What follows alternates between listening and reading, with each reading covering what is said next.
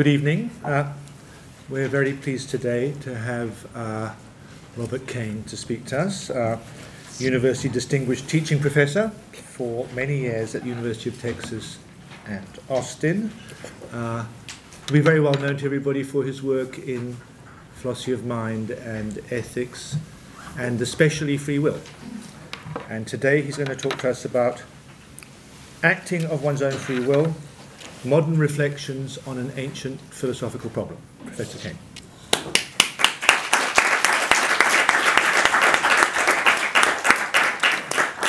Uh, thank you, David. I'm very pleased and honored to be here at this uh, uh, wonderful society. I've already met some distinguished members of it, and I hope I'll meet others uh, before we're done.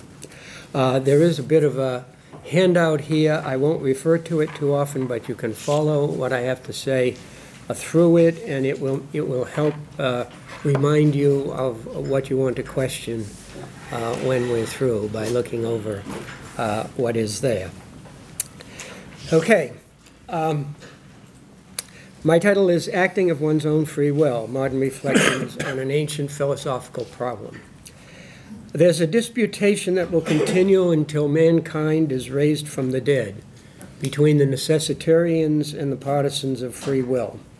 These are the words of 13th century Persian poet and Sufi philosopher Jalaluddin Rumi. The problem of free will of which Rumi speaks has arisen in history whenever humans have reached a certain higher stage of self consciousness about how profoundly the world may influence their behavior in ways of which they are unaware and do not control. Hence, the importance of doctrines of determinism or necessity in the history of debates about free will. Such doctrines have taken many historical forms. At various times, people have wondered whether their actions might be determined by fate or the predestining acts of God, the laws of logic or the laws of physics, heredity and environment, unconscious motives or hidden controllers, psychological or social conditioning, and in the latest reincarnation, the unconscious neural processing of our brains. Since free will seems to imply an open future, many have believed that determinist doctrines of these kinds conflict with free will. Yet we also know that many philosophers and scientists, especially in the modern era, have argued that determinism poses no real threat to free will, or at least to any free will worth wanting, to use uh, Dan Dennett's phrase. They are compatibilists who believe we can have all the freedom worth wanting even if determinism were true. This dialectic uh, between compatibilists and their opponents was firmly in place when I first began thinking about free will 50 years ago in the 1960s. The contours of philosophical debate about free will were simpler then than today. The common assumption was that if you had scientific leanings, you would normally be a compatibilist about free will, believing it to be compatible with determinism. Unless, of course, you were a skeptic or a hard determinist denying free will altogether. Compatibilism was the default position for philosophers and scientists, and it still is today, though to a lesser degree.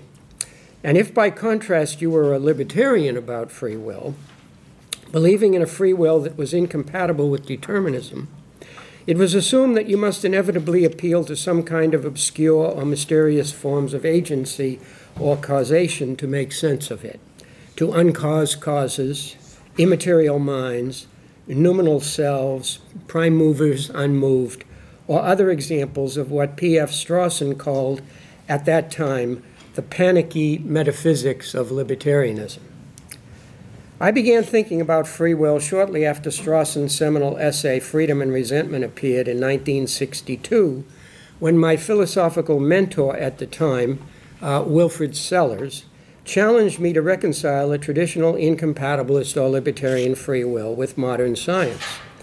As a compatibilist about free will, Sellars doubted, as did Strawson, that a libertarian or indeterminist free will could be accounted for without reducing it uh, to mere chance or appealing to what Strawson had dubbed panicky metaphysics. Though Sellars granted that free will, in some sense, was an integral part of what he notably called the manifest image of the world. He did not believe a traditional libertarian free will could be reconciled with what he called the scientific image of the world, and he challenged me to show otherwise. Just as an aside here, I, I told him that I would be, uh, as a naive and arrogant young graduate student, I told him that I'd be back in three weeks with an answer, uh, or at least by the end of the semester. Uh, uh, it's been quite a bit longer than that that I've been working on it. Meeting the challenge has turned out to be a longer task than I expected back then, 50 years and ongoing. And the reason, as I learned, was that it would require rethinking nearly every facet of the traditional problem of free will from the ground up. I begin with two aspects of this rethinking that were crucial to the development of my view. The first concerns the notion of free will itself and the meaning of the expression that begins the title of this paper of one's own free will. There's been a tendency in the modern era, beginning in the 17th century and coming to fruition in the 20th, to reduce the problem of free will to a problem about free action. The expression free will is often said to be merely an honorific title we give to the problem with a bow to its historical past in the ancient and medieval worlds.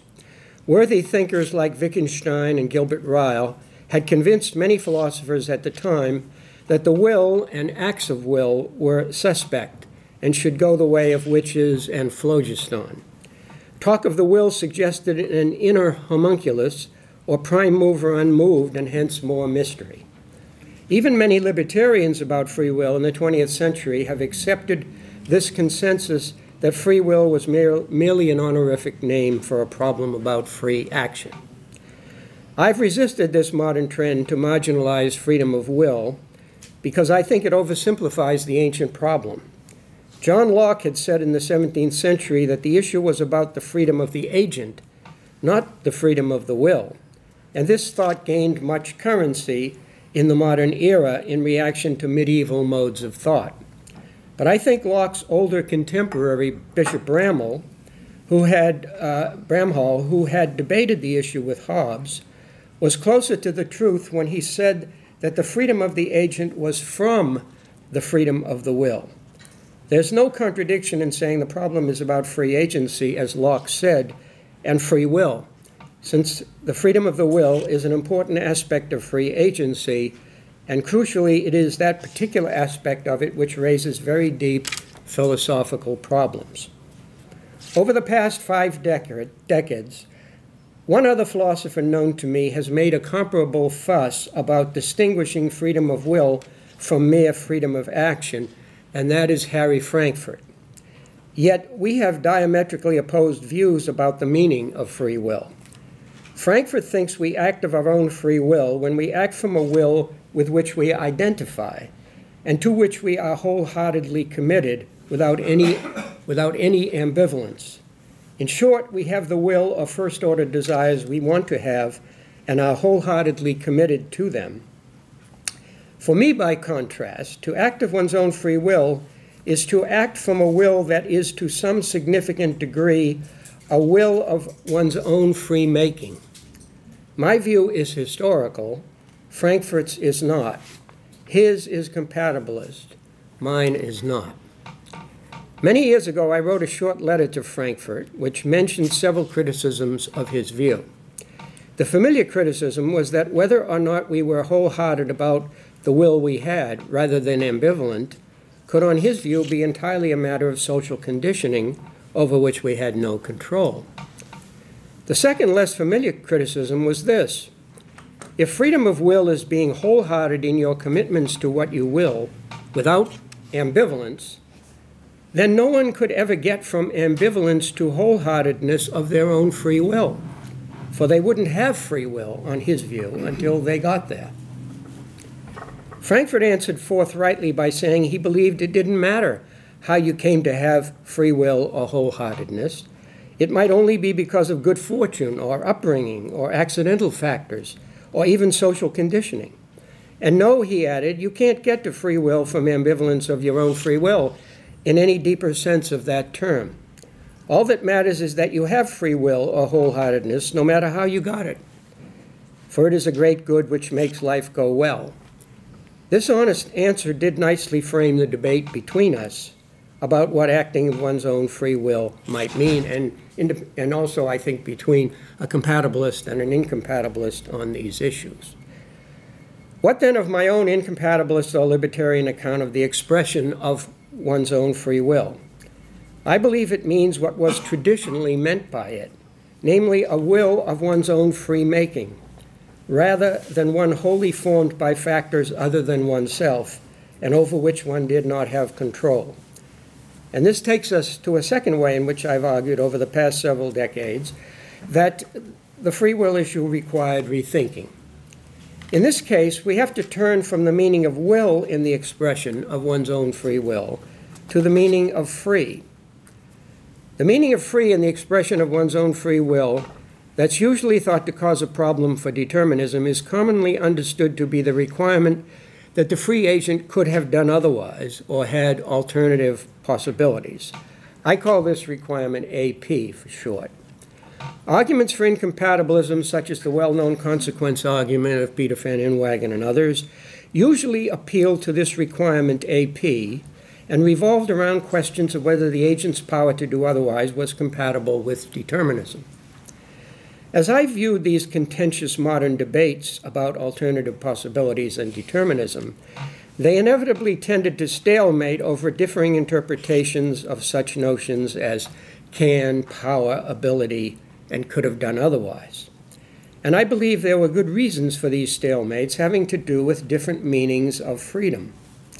I thus came to believe that focusing on the power to do otherwise or alternative possibilities alone was too thin a basis on which to rest the case for the incompatibility of free will and determinism. Fortunately, there was another place to look in rethinking this issue.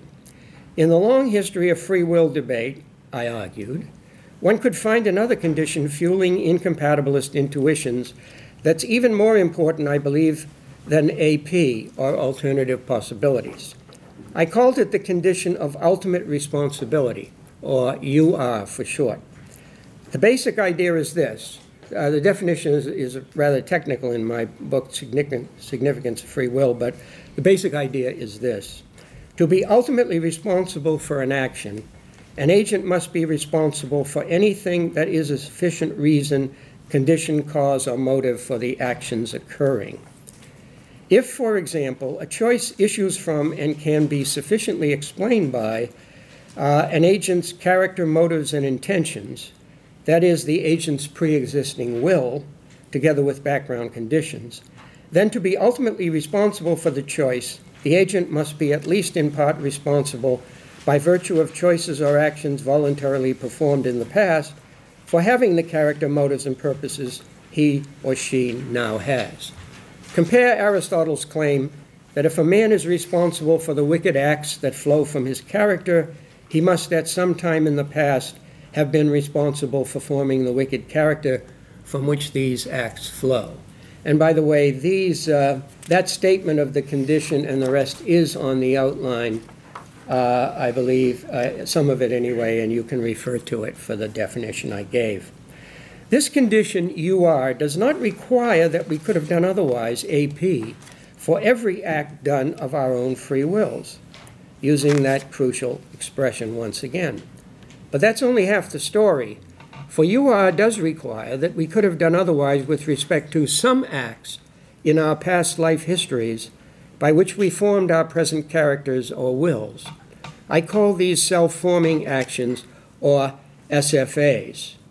Again, they also appear on the outline.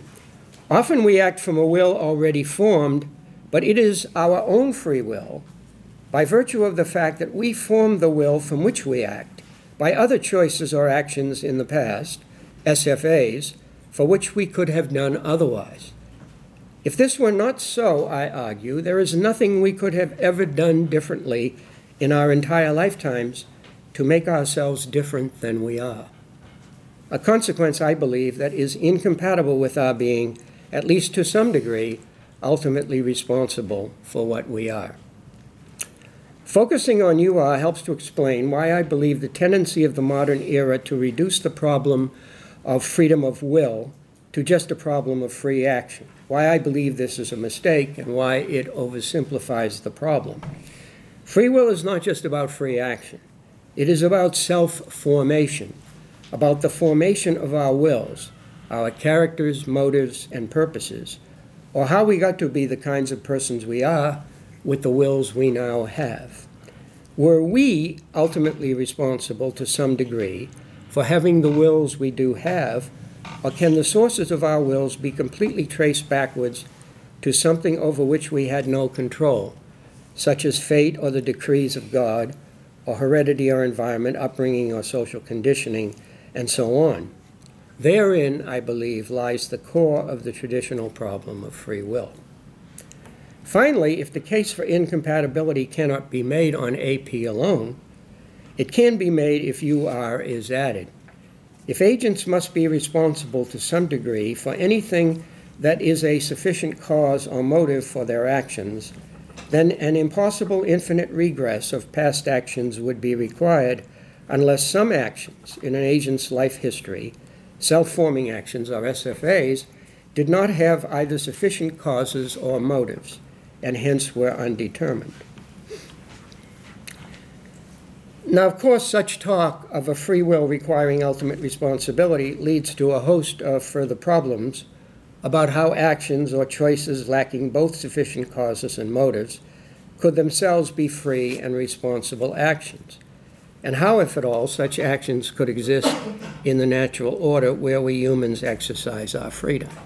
In some ways, going from AP to UR doesn't make the free will problem easier, it makes it harder in certain ways.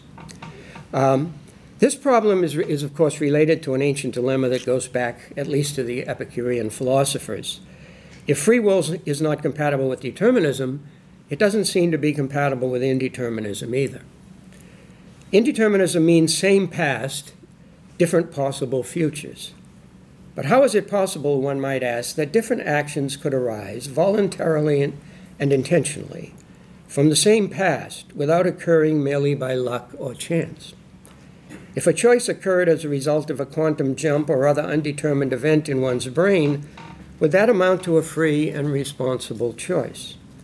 From such thoughts and others flow many traditional arguments to the effect that undetermined choices or actions would be arbitrary, capricious, random, irrational, uncontrolled, inexplicable, or mere matters of chance or luck, and hence not free and responsible actions at all.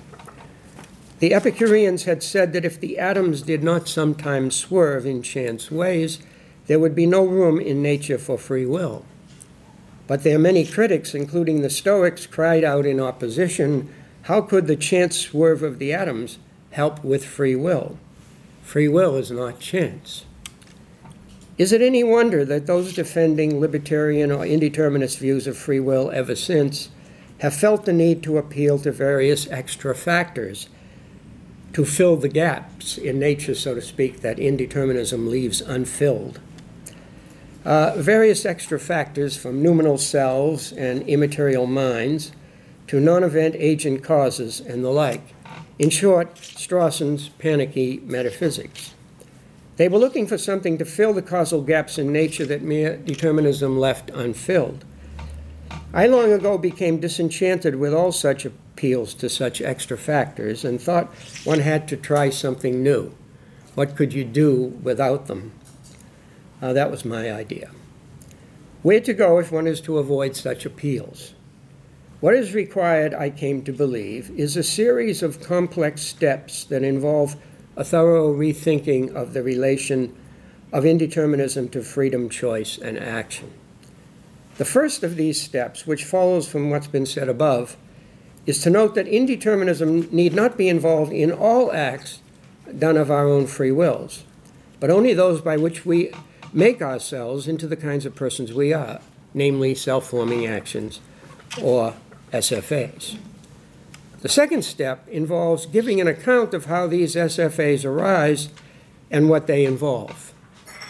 I argue that self forming actions occur at those difficult times of life when we are torn between competing visions of, of uh, what we should do uh, uh, or what we should do or become, say, um, between um, uh, doing a moral thing and acting from ambition between powerful present desires and long term goals, or when faced with difficult tasks for which we have aversions. In all such cases, we're faced with competing motivations and have to make an effort to overcome temptation to do something else we also strongly want. At such times, the tension and uncertainty in our minds about what to do, I suggest, is reflected in some indeterminacy in our neural processes themselves. Perhaps in the form of chaotically amplified background neural noise. Stirred up, one might say, by the conflicts in our wills. The uncertainty and inner tension we feel at such soul searching moments of self formation would thereby be reflected in the indeterminacy of our neural processes themselves. The experienced uncertainty would correspond physically to the opening of a window of opportunity that temporarily screens off complete determination by the past. A third step involves noting that in such cases of self formation, where we are faced with competing motivations, whichever choice is made will require an effort of will to overcome the temptation to make the other choice. I thus postulate in such cases that multiple goal directed cognitive processes would be involved in the brain, corresponding to these competing efforts, each with a different goal, corresponding to the different choices that might be made. In short, a form of parallel processing in the free decision making brain. One of these neural processes would have as its goal the making of one of the competing choices say a moral choice, realized by reaching a certain activation threshold, while the other has as its goal the making of the other choice, for example, a self interested choice. The competing processes have different inputs, for example, moral motives, beliefs, and desires on the one hand, and self interested motives on the other.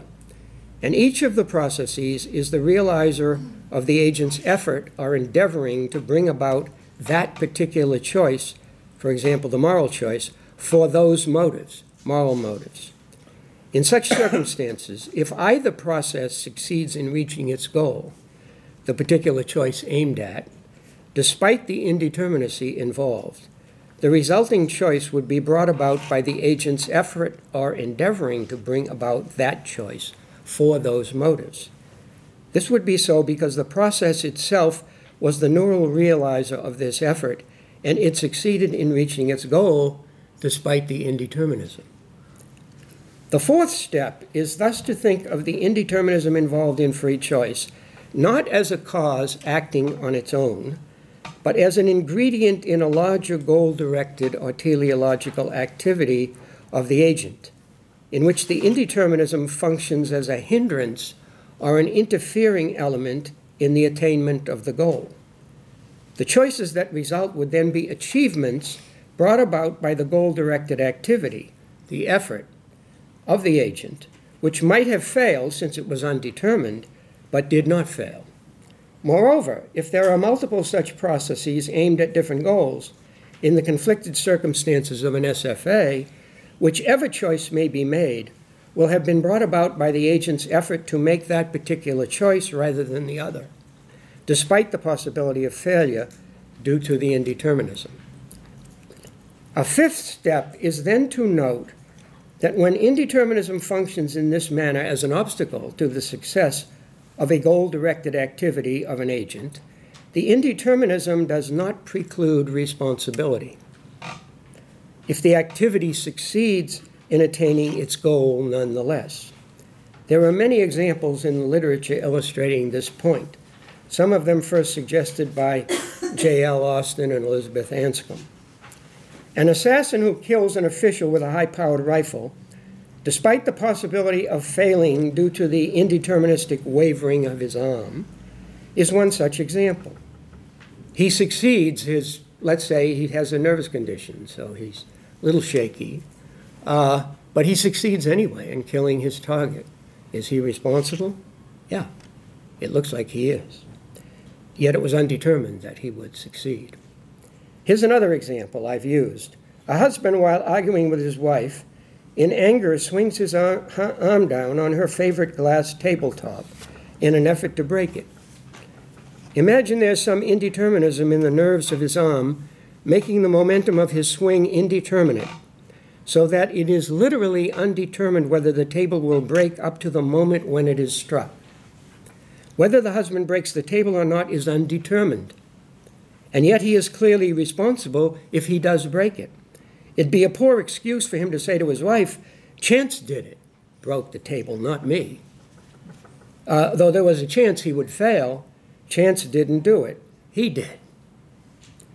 Putting these steps together, one can say that in cases of self formation, SFAs, agents are simultaneously trying to resolve plural and complete, competing cognitive tasks represented by the distributive cognitive processes involved.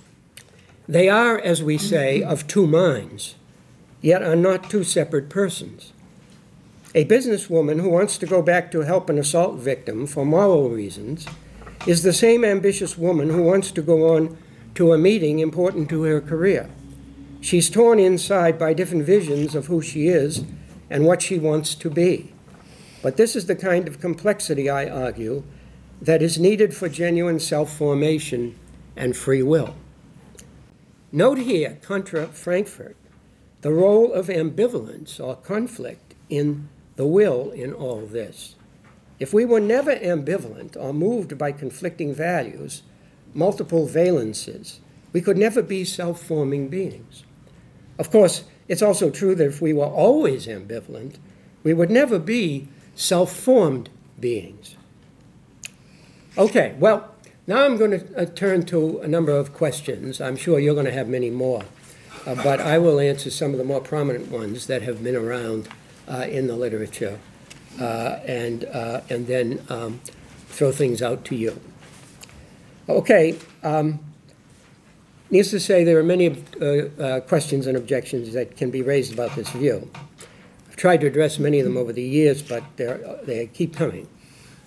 Um, I'll consider a few of the more prominent ones, and I'll leave the rest for you. A frequently made objection is that we're not introspectively or consciously aware of making dual efforts and performing multiple cognitive tasks in self forming choice situations. But I'm not claiming that agents are introspectively aware of making dual efforts. What persons are introspectively aware of uh, in SFA situations is that they are trying to decide about which of two options to choose, and that either choice is a difficult one because there are, self, there are resistant motives pulling them in different directions that will have to be overcome whichever choice is made. In such introspective conditions, I am theorizing that what's going on underneath is a kind of distributed processing in the brain that involves separate attempts or endeavorings to resolve competing cognitive tasks. There's a larger point here I've often emphasized.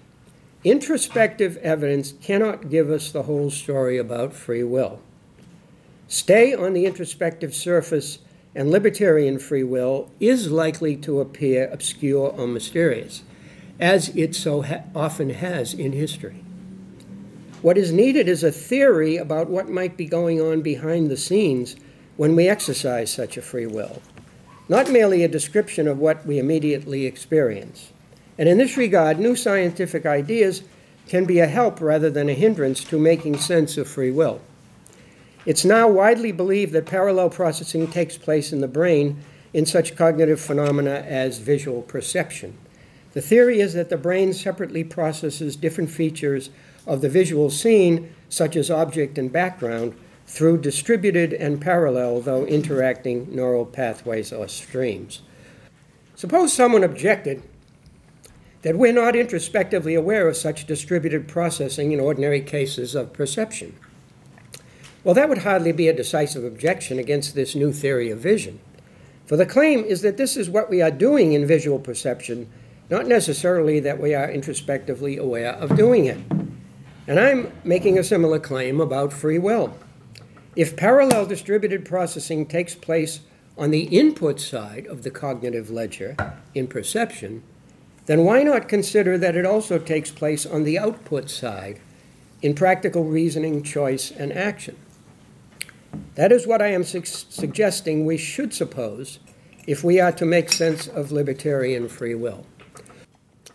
Another commonly made objection is that it is irrational to make efforts to do incompatible things. I concede that in most ordinary situations it is.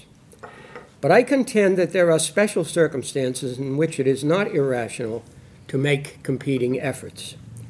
These include circumstances in which, one, we are deliberating between competing options, two, we intend to choose one or the other, but cannot choose both, three, we have powerful motives for wanting to choose each of the options for different and competing reasons. Four, there is a consequent resistance in our will to either choice. So that five, if either choice is to have a chance of being made, effort will have to be made to overcome the temptation to make the other choice. And most importantly, six, we want to give each choice a fighting chance of being made because the motives for each choice are important to us. The motives for each choice define in part what sort of person we are and we would be taking them lightly if we did not make an effort in their behalf. But these, I claim, are the conditions of will setting or self forming actions, namely SFAs. It's critical here to recognize the uniqueness of such will setting situations. For the normal intuitions about efforts are formed in everyday situations in which our will is already set one way on doing something where obstacles and resistance have to be overcome if we are to succeed in doing it. We want to open a door which is jammed, so we have to make an effort to open it. In such everyday situations, it would be irrational to make incompatible efforts because our wills are already set on doing what we are trying to do. In will setting situations, by contrast, one's will is not yet set on doing either of the things one is trying to do. Though one has strong reasons for doing each, neither of which is decisive. Because most efforts in everyday life are made in will settled situations, where our will is already set on doing what we're trying to do, we tend to assimilate all effort making to such situations, thereby failing to consider the uniqueness of will setting, which is of a piece, in my view, with the uniqueness of free will. Here's another concern. But does not the presence of indeterminism or chance at least diminish the control persons have over their choices or actions? And would that not affect their responsibility? Is it not the case that the assassin's control over whether the official is killed, his ability to realize his purposes or what he's trying to do, is lessened by the undetermined impulses in his arm, and so also for the husband and his breaking the table? Their control is indeed lessened. But a further surprising point worth noting is that diminished control in such circumstances does not entail diminished responsibility when the agents succeed in doing what they're trying to do. The assassin is not less guilty of killing the official if he did not have complete control over whether he would succeed because of the indeterminism involved nor is the husband less guilty of breaking the table if he succeeds in doing so, despite the indeterminism involved. Suppose there were three assassins, each of whom killed an official. Suppose one of them had a 50% chance of succeeding because of the indeterministic wavering of his arm. Another had an 80% chance, and the third, a young stud assassin, let's say, had a 99% chance. Uh, it would be absurd to say that one assassin deserves 100 years in jail if they all succeed in killing their victims. Uh, and the other one, one deserves 100 years, one deserves 80 years, one deserves 50 years, uh, would be absurd. Uh, the diminished control in the assassins, who had an 80% or 50% chance, does not translate into diminished responsibility when they succeed. Not one whit diminished responsibility. Keep that in mind. There's an important further lesson here, I believe, about free will in general. We should concede that indeterminism, wherever it occurs, does diminish control over what we're trying to do and is a hindrance or obstacle to the realization of our purposes. But recall that in the case of the businesswoman mentioned earlier, and SFAs generally, The indeterminism that is admittedly diminishing her control over one thing she's trying to do, the moral act uh, of deciding to help the victim of the assault, is coming from her own will, from her desire and effort to do the opposite, to go on to her business meeting. And the indeterminism that's diminishing her control over the other things she's trying to do, act selfishly and go to her meeting, is coming from her desire and effort to do the opposite, to be a moral person and act on moral reasons. In each case, the indeterminism is functioning as a hindrance or obstacle to her realizing one of her purposes. A hindrance or obstacle in the form of resistance within her will, which has to be overcome by effort. If there were no such hindrance, if there were no resistance in her will, she would indeed have, in a sense, complete control over one of her options. There would be no competing motives standing in the way of her choosing it, and therefore no interfering indeterminism. But then also, she would not be free to rationally and voluntarily choose the other purpose because she would have no good, re- good competing reasons to do so. Thus, by being a hindrance to the realization of some of our purposes, indeterminism opens up the genuine possibility of pursuing other purposes, of choosing or doing otherwise in accordance with rather than against our wills, that is, voluntarily uh, and with reasons, rationally. To be genuinely self forming agents, creators of ourselves, to have free will, that is, there must at times in life be obstacles and hindrances in our wills of this sort that we must overcome. Compare Evodius' question to St. Augustine in Augustine's classic work on the free choice of the will, of why God gave us free will, since it brings so much conflict and struggle into the world. Of relevance here also is an image of Kant's, which I have used before. It is of a bird that is upset by the resistance of the air and the wind to its flight, and so imagines that it could fly better if there were no air at all to resist it. But of course, as Kant notes, the bird would not fly better if there were no air, it would cease to fly at all. So it is with indeterminism in relation to free will. It provides resistance to our choices, but a resistance that is necessary if we are to be capable of true self formation. Yet another set of objections made against this view, and other views requiring ultimate responsibility, concerns the possibility of various regresses. According to UR, if a choice issues from or can be explained by the agent's present will, then to be ultimately responsible for the choice, the agent must be at least in part responsible by virtue of choices and actions voluntarily performed in the past, that is, as SFAs, for having the will he or she now has. But this obviously suggests a potentially vicious regress. For in order to be ultimately responsible for these earlier SFAs by which we formed our present wills, wouldn't we have to be responsible in turn for the characters, motives, and purposes from which these earlier SFAs issued? And wouldn't this require still earlier SFAs by which we formed these characters' motives, and purposes.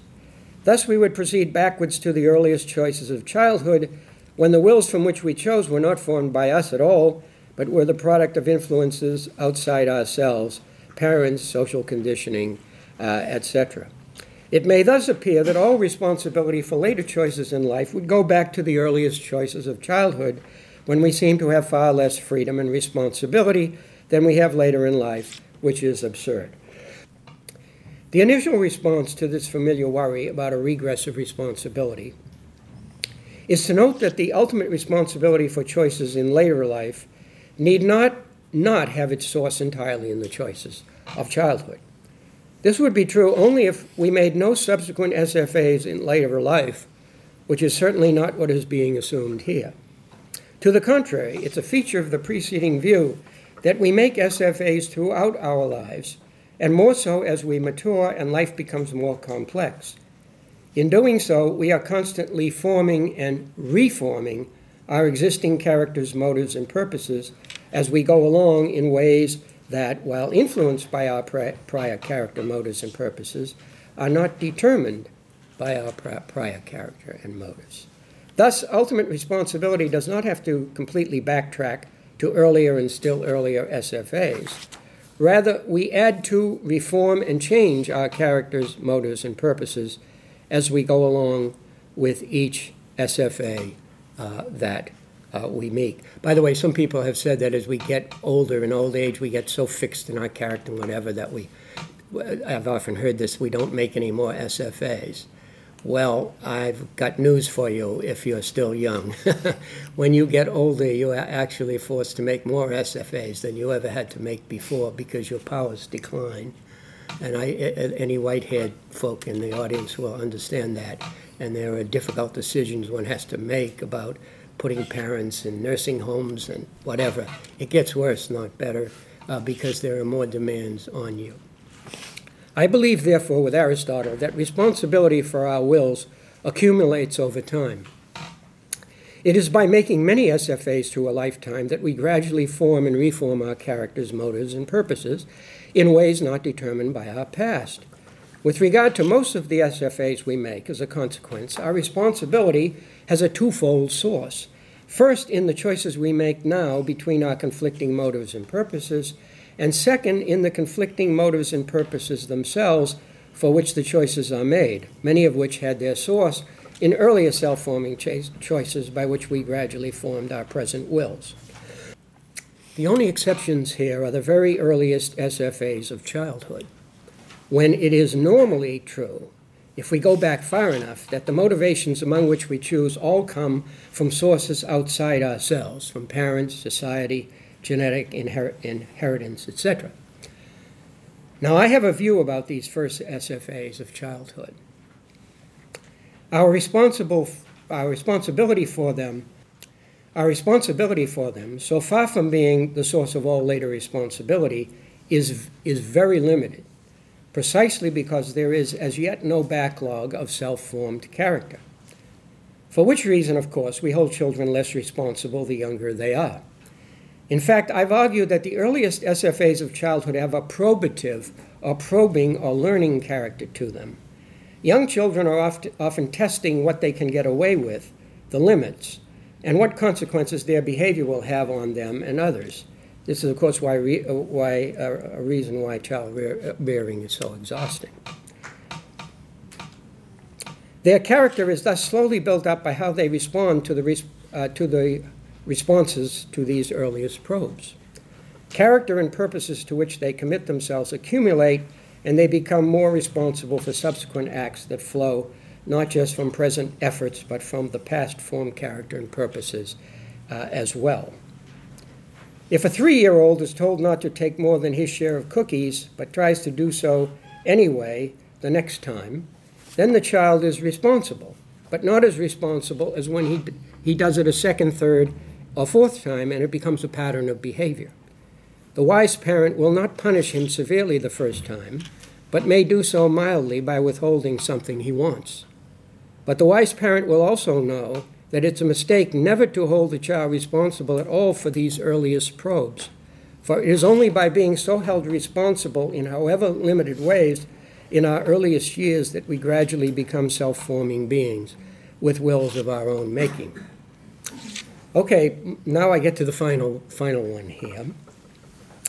The mo- and perhaps the most powerful and pervasive objection to all libertarian views, and to this a view of this kind as well.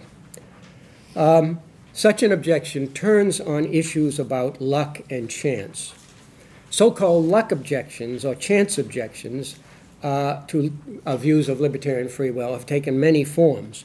Some of them have been called mind arguments because they so frequently appeared in that journal. One of the most powerful and oft cited of these luck objections is the explanatory luck objection, which I quote here in the influential form given to it by Alfred Mele, one of its prominent defenders, who directed it uh, specifically against my view in a Journal of Philosophy article. If different free choices could emerge from exactly this, this is a quote from, from Mele.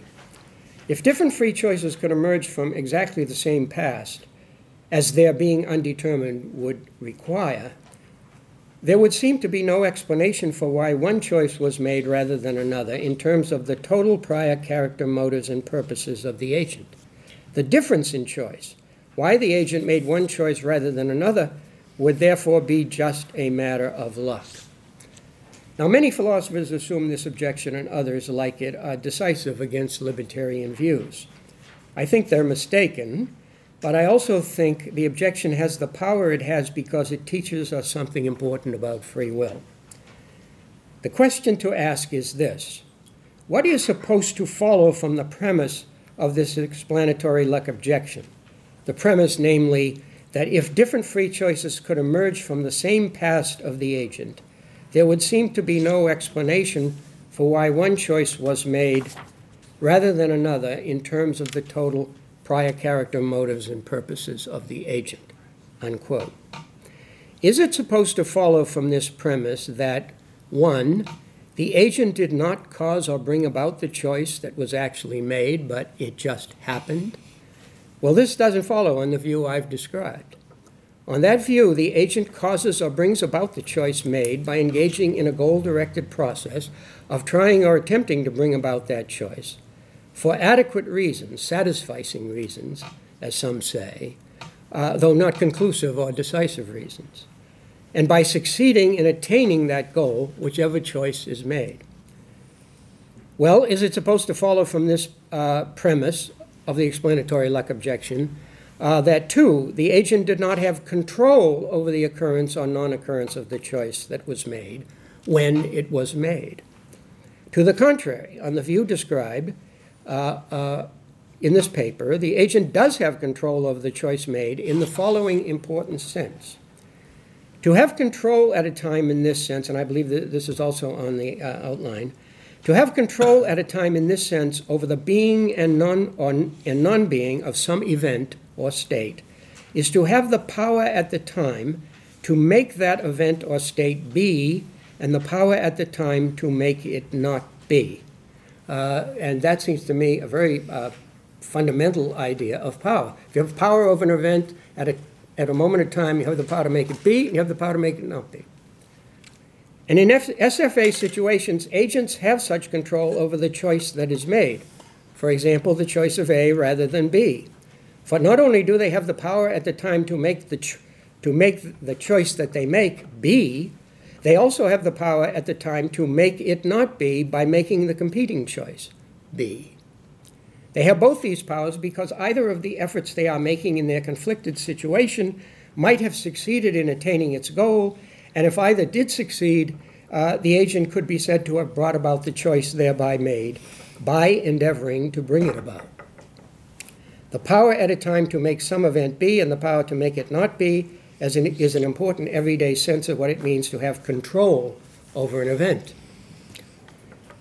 Nor does it follow from the premise of the luck objection that the choice made was irrational, uh, since it would have been made by uh, for satisficing, though not decisive reasons either way, reasons that the agent then and there endorsed. Nor does it follow that the choice made was not made voluntarily, since it was not coerced or compelled, and an alternative choice could have been made. Nor does it follow that the choice made uh, was made by mistake or accident or unintentionally rather than being made on purpose, for it was brought about by a goal directed activity of the agent whose goal was to bring about uh, that choice rather than its alternative. Finally, if all these conditions are satisfied, it would not follow that the choice made could not have been a responsible choice. Note that it was brought about by the effort of the agent. The agent had control over it at the time in the sense of having the power to make it and the power to make it not be. The agent brought it about voluntarily, intentionally, or purposefully, and for reasons, and could have brought about an alternative choice at that time, voluntarily, intentionally, and for reasons.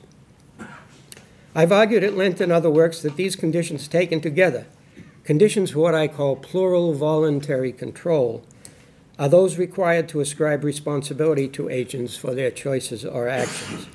And if choices or actions have moral significance, these conditions would suffice to ascribe moral responsibility to the choices. the problem then is that none of the conclusions, uh, 1 to 6, I had listed those conclusions as 1 to 6, follows from the premise P of the luck objection in the case of SFAs as described. It does not follow that the choices just happened and the agent did not bring them about, nor that the agent did not have a plural kind of control over them, nor that they were uh, made irrationally, involuntarily, or unintentionally, etc. So if saying the agent's making one choice rather than the other is just a matter of luck, the conclusion of the explanatory luck objection, is meant to imply any of these things, it's the wrong conclusion to draw from the argument. And of course, if one were to say that just a matter of luck is meant to be consistent with all these claims, the argument would lose all traction. Well, not quite all traction. This luck objection, as I suggested, shows something important about free will. It shows that a residual arbitrariness seems to remain in all self forming choices, since the agents cannot, in principle, have sufficient or overriding, conclusive or decisive prior reasons for making one option and one set of reasons prevail over the other. And therein lies, I think, the truth in this luck objection.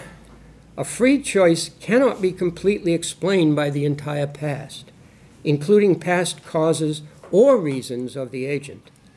And this is a truth that reveals something important about free will. I've argued that such arbitrariness relative to prior reasons tells us that every undetermined self forming choice is the initiation of a novel pathway into the future, whose justification lies in the future and is not fully explained by the past. In making such a choice, we say, in effect, I am opting for this pathway. It is not required by my past reasons, but is consistent with my past and is one branching pathway my, right, my life can now meaningfully take. Whether it is the right choice, only time will tell.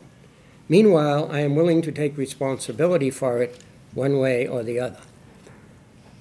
Uh, and I'm about to conclude here. Of special interest here, as I've often argued, is that the term arbitrary comes from the Latin arbitrium, which means judgment, as in liberum arbitrium voluntatis, free judgment of the will, which is the medieval designation for free will. Imagine a writer in the middle of a novel. The novel's heroine faces a crisis, and the writer has not yet developed her character in sufficient detail to say exactly how she will act. The, the author makes a judgment about this that is not determined by the heroine's already formed past, which does not give unique direction. In this sense, the judgment, arbitrium, of how she will react is arbitrary, but not entirely so. It had input from the heroine's fictional past and in turn gave input to her projected future. In a similar way, agents who exercise free will are both authors of and characters in their own stories at once. By er, issue, by issue of, by virtue of self-forming judgments of the will, arbitria voluntatis, or what I call SFAs, they are arbiters of their lives. Making themselves out of a past that, if they are truly free, does not limit their future pathways to one. If we should charge them with not having sufficient or conclusive prior reasons for choosing as they did, they might reply as follows. True enough, but I did have adequate reasons for choosing as I did, which I'm willing to endorse and take responsibility for. If they were not sufficient or conclusive reasons, that's because like the heroine of the novel, I was not a fully formed person before I chose, and still am not, for that matter. Like the author of the novel, I am in the process of writing an unfinished story and forming an unfinished character who, in my case, is myself. Thank you.